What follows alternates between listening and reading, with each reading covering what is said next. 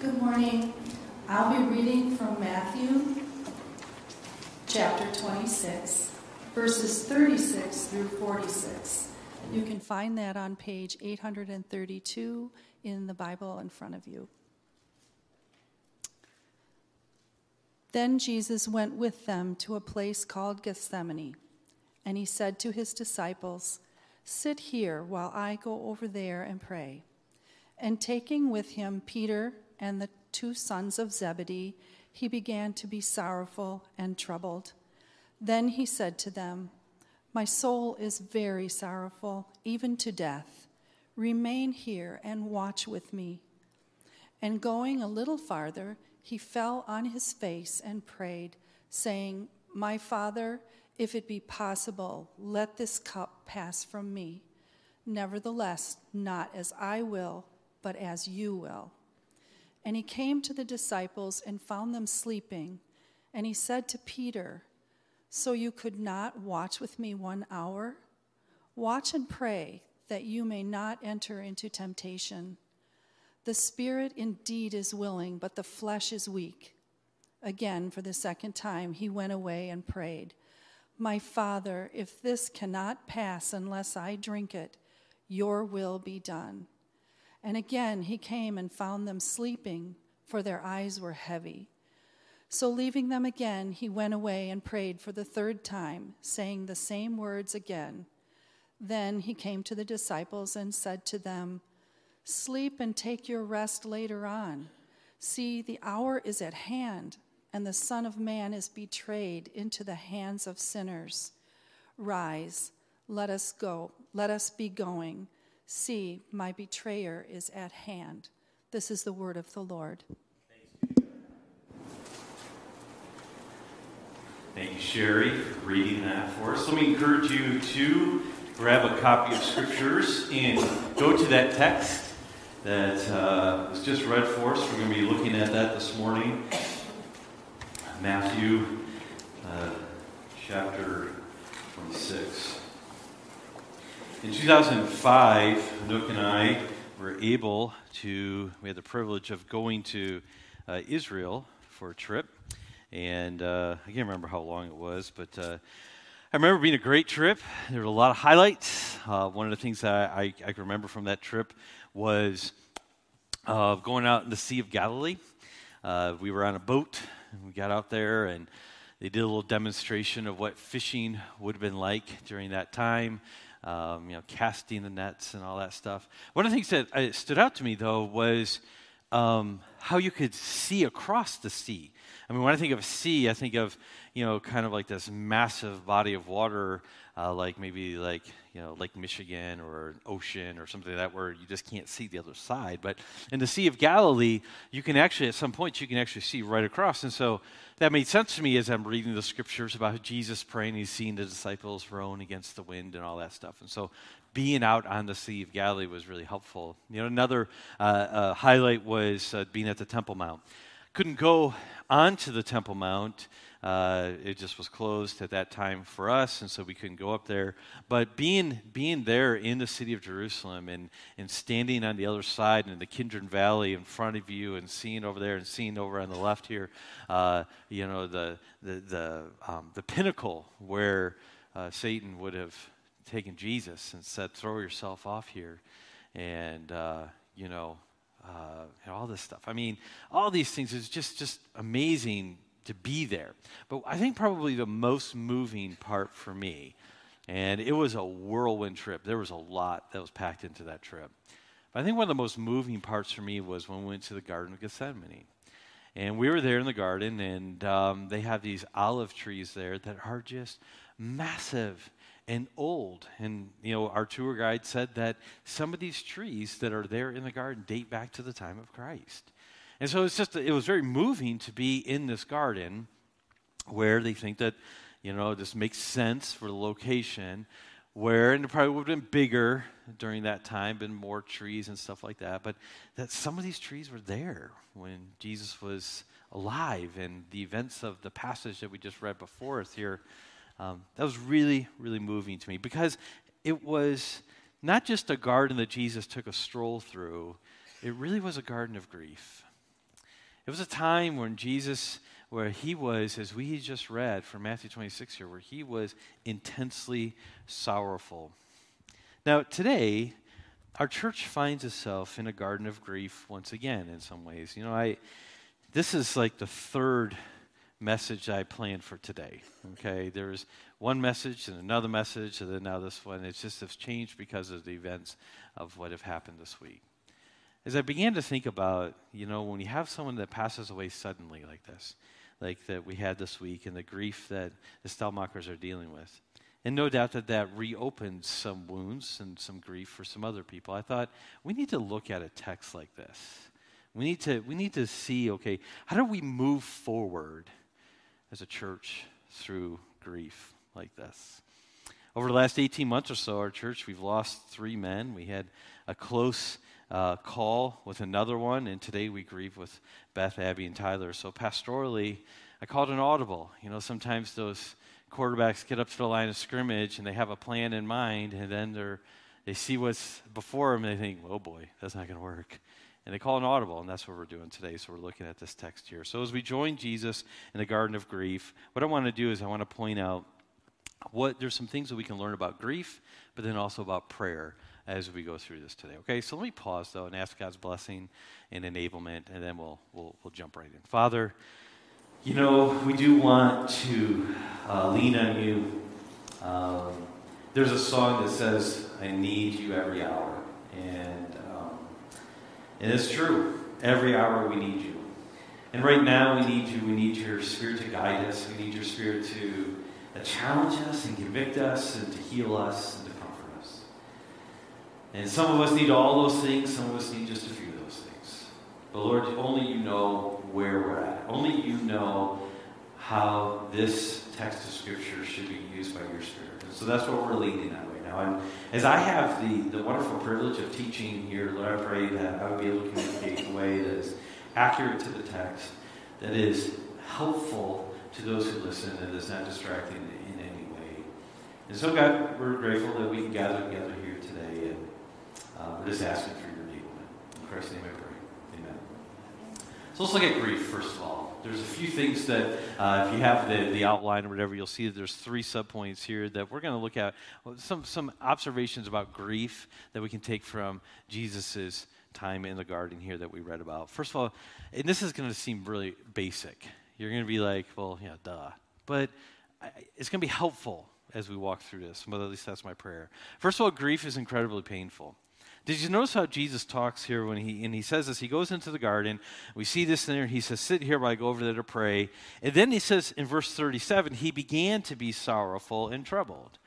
Uh, the word sorrowful there has this idea of being extremely sad. In fact, it actually means almost like crushed by grief. Okay, that's what the word means. And troubled has the idea of anxious. And so there's some anxiety in Jesus' soul. And, and it's, it's, it's, it's very disorienting in some ways for us to think of Jesus that is going through this. Because, you know, one of the things about understanding what the scriptures teach about Jesus is that he is God.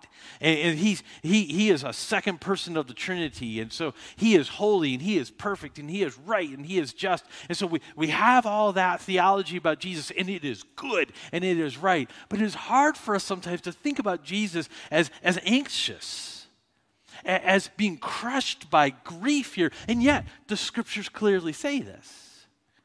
It's very clear here that Jesus says, by his own words, it wasn't even someone who said it about him. He said this about himself. He said, I'm sorrowful and I'm crushed here. And, and even this, this. He says, in verse, uh, where am I at here? In verse, he says, uh, uh, where am I at? Even unto death, he says. He says that uh, um, I'm very sorrowful. Um, oh, I'm losing my place here. Where's it? What verse? 38. Thank you. Thank you. Someone else needs to preach this. Okay. All right. And so it says, yes, even unto death. There says, he says, I'm very sorrowful, even unto death. Did you realize that what he means by that, in that moment, how he was feeling in his humanity, it was almost as if Jesus felt that if it would be possible, his grief would kill him before he even got to the cross. He was crushed by this. You say, well, what, what was going on in his soul? Well, he knew what was going to happen. He knew that he was going to bear the weight of sin. He knew that his father was going to have to turn his back on him. He knew all these things. He knew relationships were going to be broken for a moment. He knew that, and it was absolutely crushing to him. Grief is intensely painful. It, sometimes God calls us to walk through unbearable pain. That's the reality of it. How do we move forward through that? Is God just being mean? Is he being uh, uh, unjust? Why did Jesus have to do this? And, and the fact that Jesus did this, how is that helpful? I find it helpful because he knows exactly how I feel at times. I find it helpful that there's not a single emotion that I can go through that Jesus cannot say, Oh, I don't know what that's like. There's not a circumstance that can come up in my life that will cause anxiety or stress in my life that God, Jesus, can't say, you know what, I have no way to connect with that. He experiences this. And he went through this and he endured this. Not only is it incredibly painful, secondly, he's extraordinarily lonely. It's extremely lonely. Okay, so Jesus here, he's with the, the disciples. See, by the sequence of events, he's just had the Lord's Supper, which has become was the Last Supper, which becomes the first Lord's Supper. And so he has this, and then there's a conversation he has with Peter, which I'll talk about in a second here. And then he goes into the garden. Okay, so all the disciples are with him. And so he tells them, now there's only 11, because remember, Judas is gone. And so there's 11 disciples with him. So he tells, you know, eight of them, stay here. I'm going to go and pray. And then he looks at three of them. Who are they? Who are the three? Who are they, class? All right. There we go. Peter, James, and John. He says, okay, come with me, and I'm going to go pray, and I want you to pray with me. Okay? Now, who were these three? Peter, James, and John. They were the same ones that just a few chapters earlier, they were there for the transfiguration. Remember this in John chapter 17? Or excuse me, Matthew 17? Do you remember in 17, chapter 17, when he's standing there on the mountain, and then he brings up these same three with them, and he transfigures before him, and, and this is what how Matthew recorded it. And he was transfigured before them, and his face shone like the sun, and his clothes became white as light. And they saw this, and remember, they were moved by this. They were like, let's build tabernacles, let's do this and everything. They were just absolutely transformed by this because they saw who Jesus was. They saw, they just got a glimpse of the glory of God in Christ there. Okay, these are the same three. And then when Jesus says, I want you to come and pray with me, my soul is sorrowful. What do they do? They fall asleep. They just fall asleep. And Jesus goes back and he wakes them up. And then he goes back to prayer and they fall asleep again. He does three times. And remember, Peter, not only did Peter see the transfiguration, but that text right before us here uh, in the passage that we read today, what did Peter do? Jesus talks about how he's going to betray him. And what does Peter say? No, I would die for you. But you can't stay awake. You see, grief has a way of being lonely. This trial that Jesus found himself in by God's design, by his own design, by something that he, he agreed with, and it wasn't something that was forced upon him. It was something that he agreed before the foundation of the earth and the, in the, in the plan of God and the Godhead that this was going to happen, that he was going to be intensely lonely in his grief here. Some of you can relate. You walk through a time of trial, you walk through a time of grief, and people try to help. And people try to say, but, but people just don't know what to say. And sometimes they sometimes they say the wrong thing. They try to be helpful, but it's not. I, I, I fear that I've done that and trying to help someone. Maybe I haven't been as helpful as I would have hoped to been. And part of that is inevitable. I remember telling someone recently I'm praying for you. I know right now that sounds empty, but you just got to believe me that it's not. What was I trying to communicate there? I was trying to communicate that there's not a whole lot that we can say in this moment, but we're just going to run to the Lord in prayer. You feel very lonely. So, how do we move forward? How do we move forward through grief? How do we move forward through this? Well, we understand, first of all, that it's intensely painful, it's extremely lonely, right? And then lastly, it's all consuming. You're like, boy, this gets better and better, Jeremy. This is so encouraging. Thank you. No, it's all consuming. What do I mean by that? What I mean what drove Jesus to that garden? It was this grief, there was this weight that he had on him. And there were so many times when Jesus' earthly ministry where he would withdraw to pray because he was under intense stress or he was intense uh, pressure. And so he would go to the Lord in prayer. And this time he asked some people to come with him, some people to come and help him and, and, and pray along with him. And they let him down. And so he's feeling lonely here. And then it's all consuming. It's all consuming because that's what drove him there. And then even when the prayer meeting meeting was breaking down, when people were falling asleep, listen to tell you, if I call a prayer meeting here and every time we open up the, and I open my eyes and everyone's sleepy, I'm just sending you all home, okay? We're not going to continue with the prayer meeting. But here, Jesus continues on praying. Why? Because the grief was all consuming to him, and this was something that was just, it was the only thing he could think about. He just want to keep coming back to the Lord in prayer about this. Some of you know exactly what I'm talking about here. You walk through a trial, you walk through a time of grief, and it is literally the only thing you can think about for a while. Everything reminds you of whatever it is. I mean, everything. Because it's all consuming. Now, why am I telling you all this? Am I trying to reopen wounds? No. What I'm trying to do is I'm trying to tell you that Jesus understands.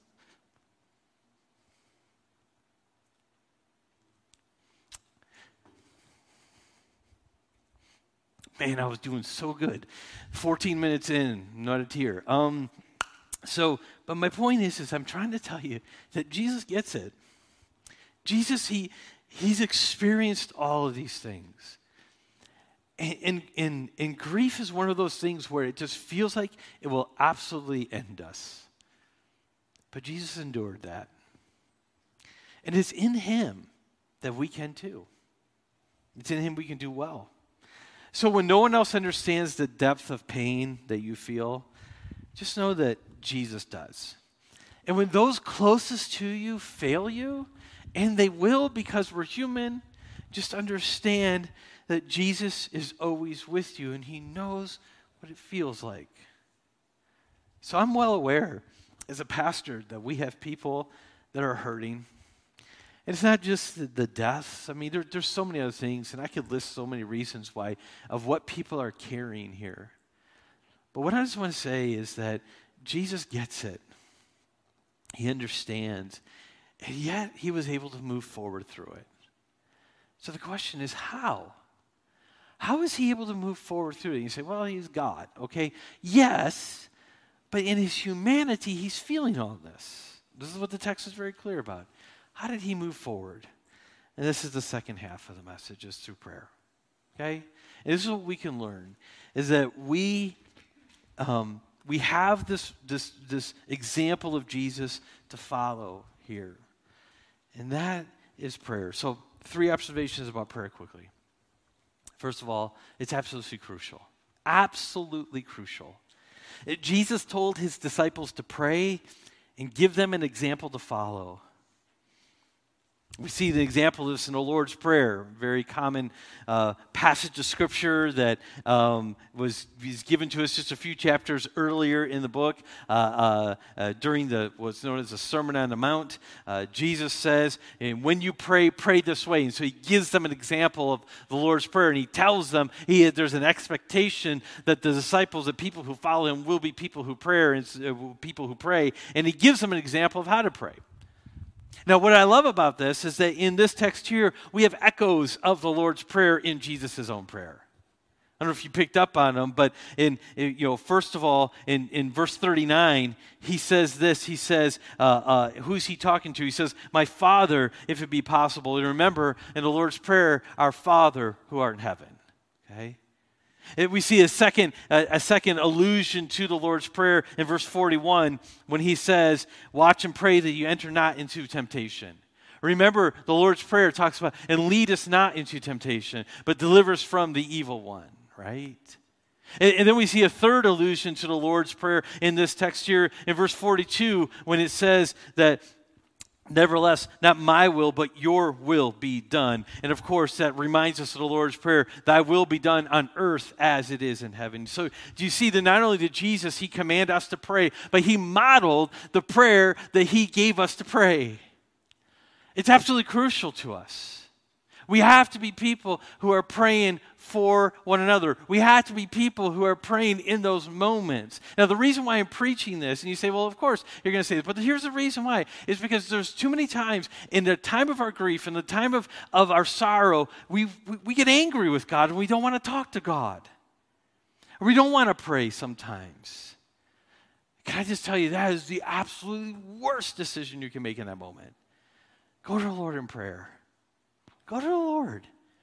Go to the Lord and, and, and have this conversation with God and, and use Jesus' example here as a way to push us forward. So understand, Jesus didn't think prayer was something for someone else to do. He saw it as absolutely crucial for him to do. So if the King of Kings and the Lord of Lords found prayer to be absolutely crucial to his life on earth, why don't we see the same thing? I mean, the application's obvious here, right?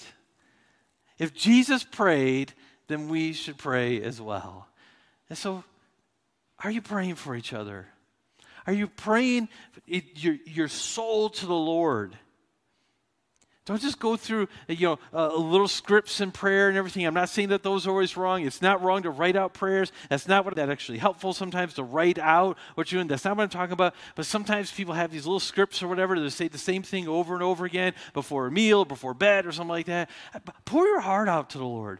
You know, dads, moms, model that to your children. Pour what you're, what, what you're thinking and if you don't know what to say, tell God that in the front of your children. You're teaching them how to pray. You're teaching them to say, okay, God, I don't know what to say here. I don't know what needs to be done here, but God, your will be done here.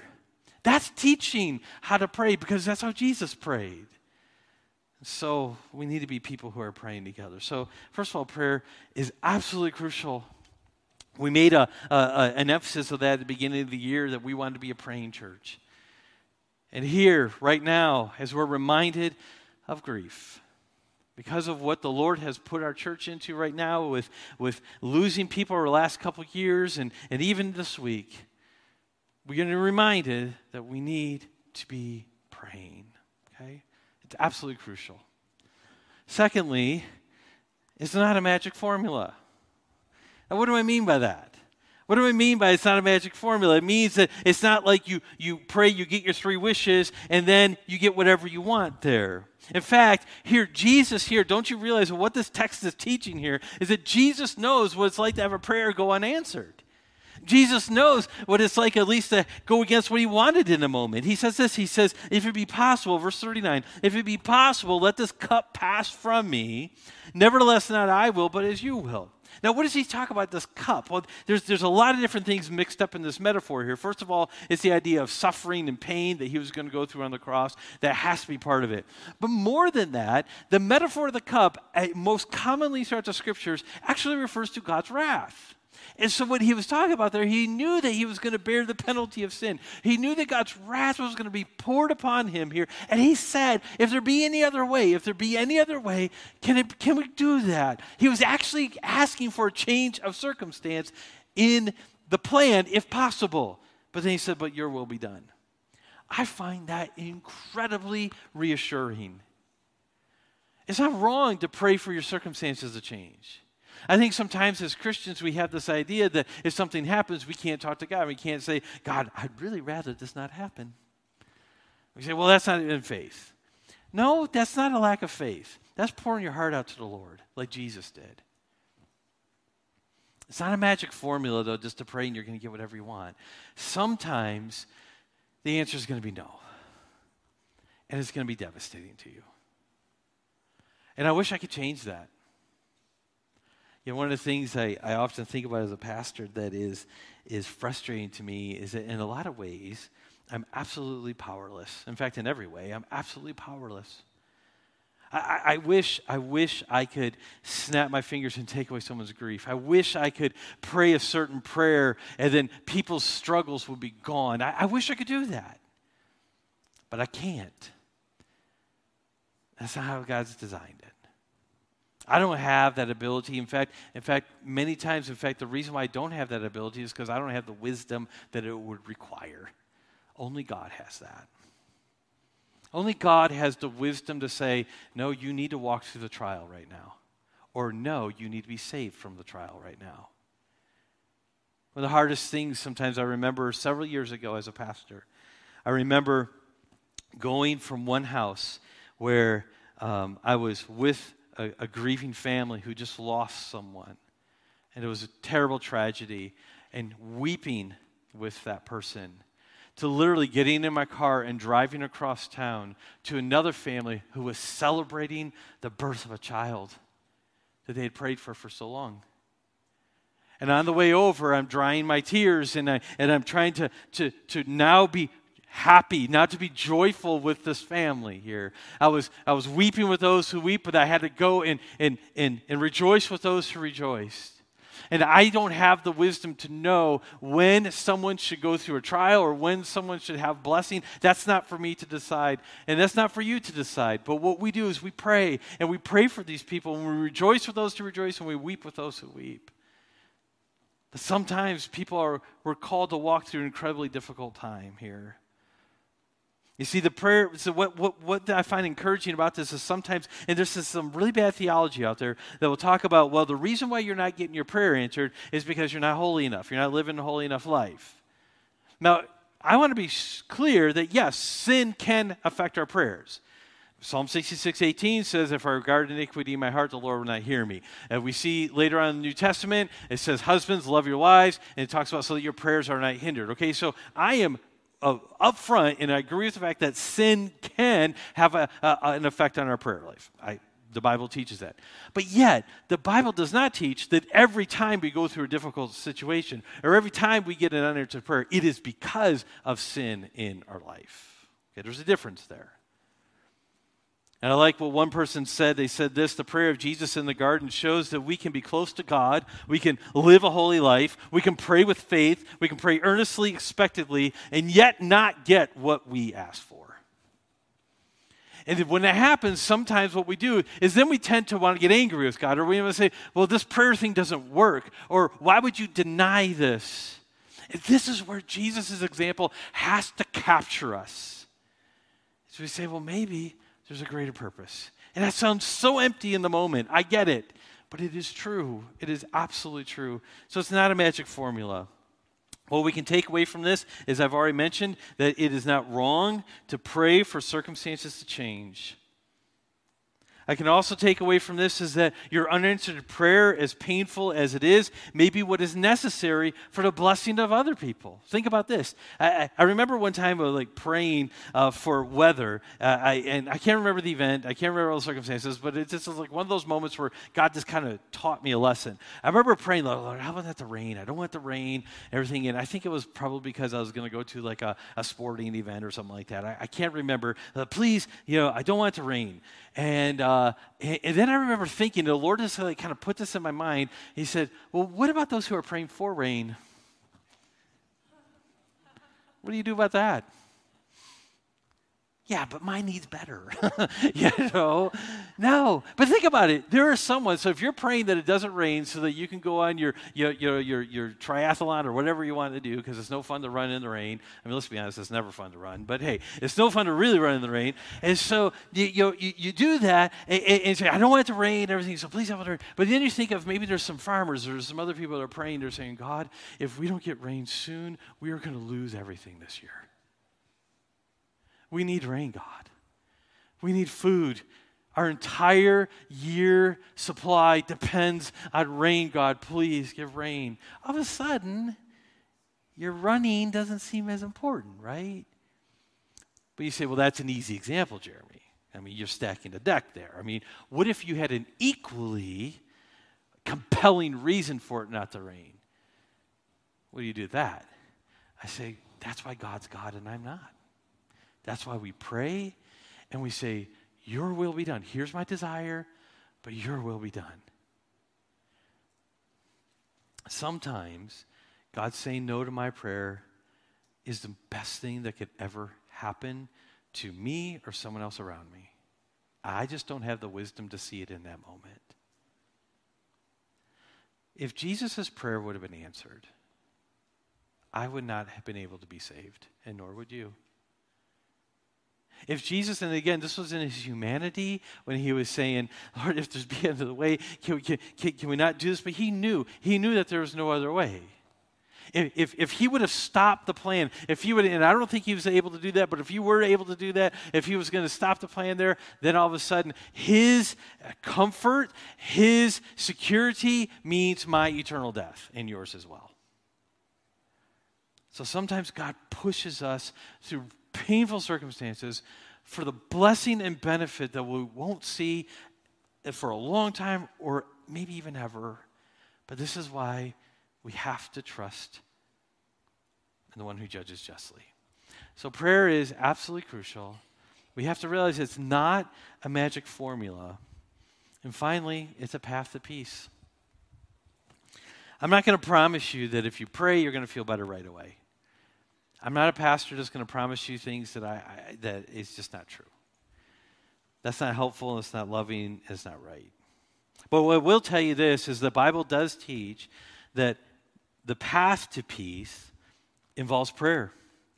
After this prayer of Jesus here in this garden, this, this grief, this prayer of grief in the garden, after this, we don't find any more examples. We find no more examples of Jesus asking for circumstances to change. He made his request to God. He knew the answer, but he said, Nevertheless, not my will, but yours be done.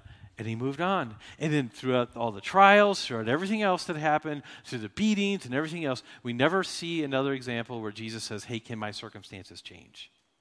We see him cry out on the cross, My God, my God, why have you forsaken me? That's a, a prayer of anguish, but he's not praying for circumstances to change like he was in the garden here, of if it's possible. Because he was at peace. Because more than his personal comfort, more than anything else, what was moving to Jesus was the fact that he wanted the Father's will to be done. Peter talks about this as how he entrusted himself to the one who judges justly. And that's what you and I have to do. And it's hard. I'm not going to pretend it's easy. But there are moments where we're just going to have to say we're called to go through a very difficult season. And I don't know what that is. You've gone through some of it in your past. I have as well. I don't know what the future is, but we have people in our church that are walking through it now. And the path to peace is prayer. And so if you're walking through that, spend a lot of time in prayer. For those of us who you're not walking through that, you need to be supporting. We need to be supporting those who are walking through that in our prayers. And then obviously in any tangible helps that I mean tangible by things that we can see and in, in ways that we can help support them but we must be praying for them. The reason why Jesus doesn't ask for circumstances to change because above all else he wanted his Father's will to be done. I think about this as this passage that Paul wrote about in Philippians chapter 4. He says, Don't be anxious about anything, but in everything, by prayer and supplications, let your requests be made known to God. He says, Okay, you're, you're feeling anxious, things are coming up here. Here's what you do you go to prayer, you pour it out before the Lord.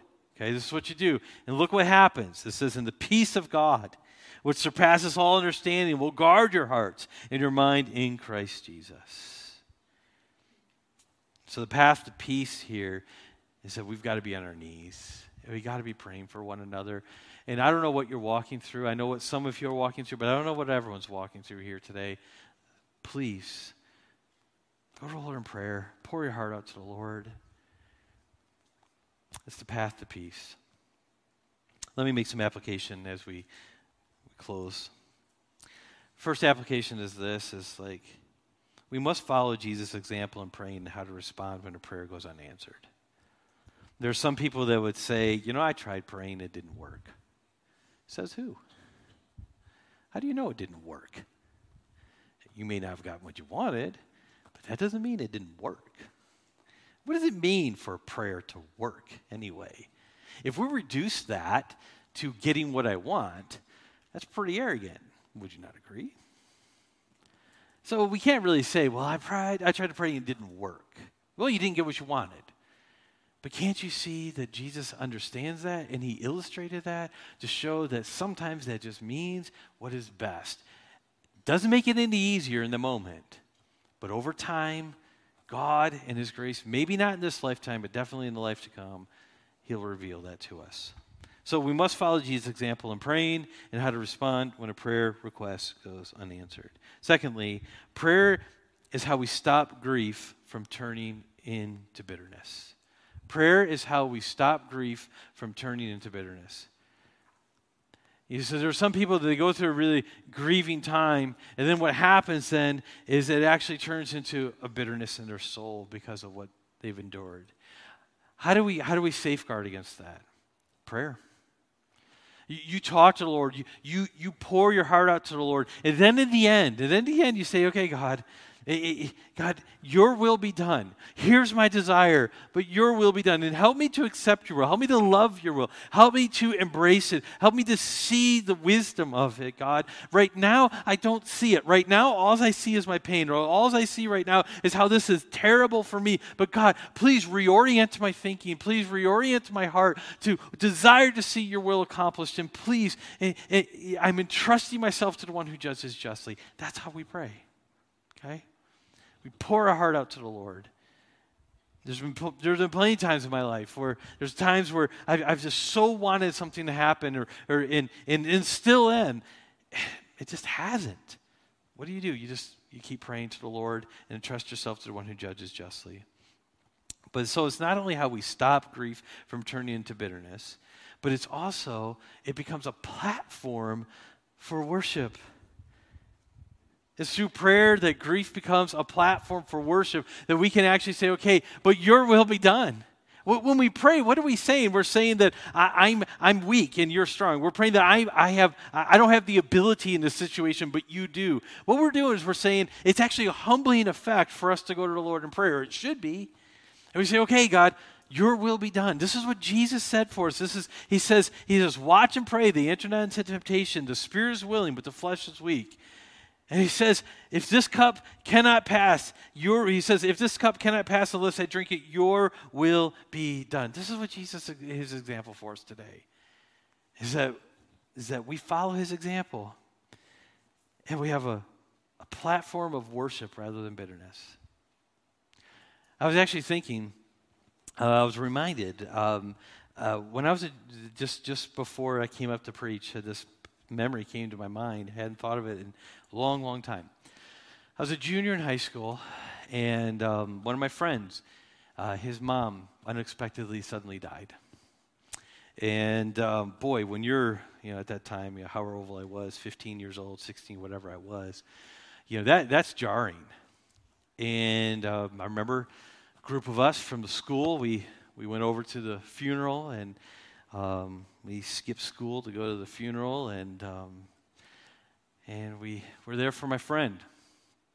I'll never forget, and part of this was culturally. My friend was African American, and so you you know a bunch of you know white friends walk into this this uh, African American church and this black church, and um, I remember I remember my friend his dad got up and he talked about his mom, and his mom said he says she had always told me, at my funeral, we're going to have church. We're going to have church. And he goes, that's what we're going to do. And so for the next like, like hour, it was like just singing and praising God. It was moving. And if you've ever been to an African American church, it's different than ours, let me tell you. Okay? And there's a beauty to it, an expressiveness. And they were having church, to use that language. And I remember just being changed by that, saying, That's what's going to be at my funeral. We're going to praise God. We're going to use it to praise Jesus Christ. And so, I don't know who's going to play my funeral whenever it happens. I'm not playing anytime soon, but who knows? We're having church, okay? We're praising Jesus.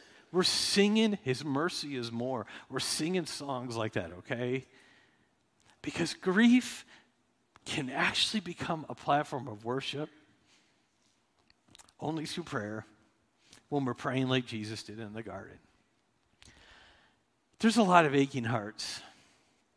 And I pray that this has been helpful. There's so many more things that we could talk about here. There's so many more things we could say. We could get into more nuanced discussions of prayer and sovereignty and all that stuff. The reality of it is this is that Jesus prayed. And he said, Nevertheless, not my will be done. Not my will, but yours be done. And it was a blessing. And I benefited from it, and so do you. So as we move forward in grief Maybe you're feeling that today. If you're not today, then in the future you will. I pray that you go back to this text here. This is how we move forward praying like Jesus in the garden of grief. Father, I just want to pray now before we move to the table here. I just want to say thank you that we can have this time to reflect and respond to this text of Scripture. God, we need, we need you to help us. We need you to, in those moments when our hearts are bursting because there's a desire in our hearts and it seems godly, it seems right, it seems good, and yet the answer is no or it goes unanswered. Lord, I pray, God, I pray that we would, we would lean on you and that we would, we would follow Christ's example here. God, we need you. In Christ's name we pray.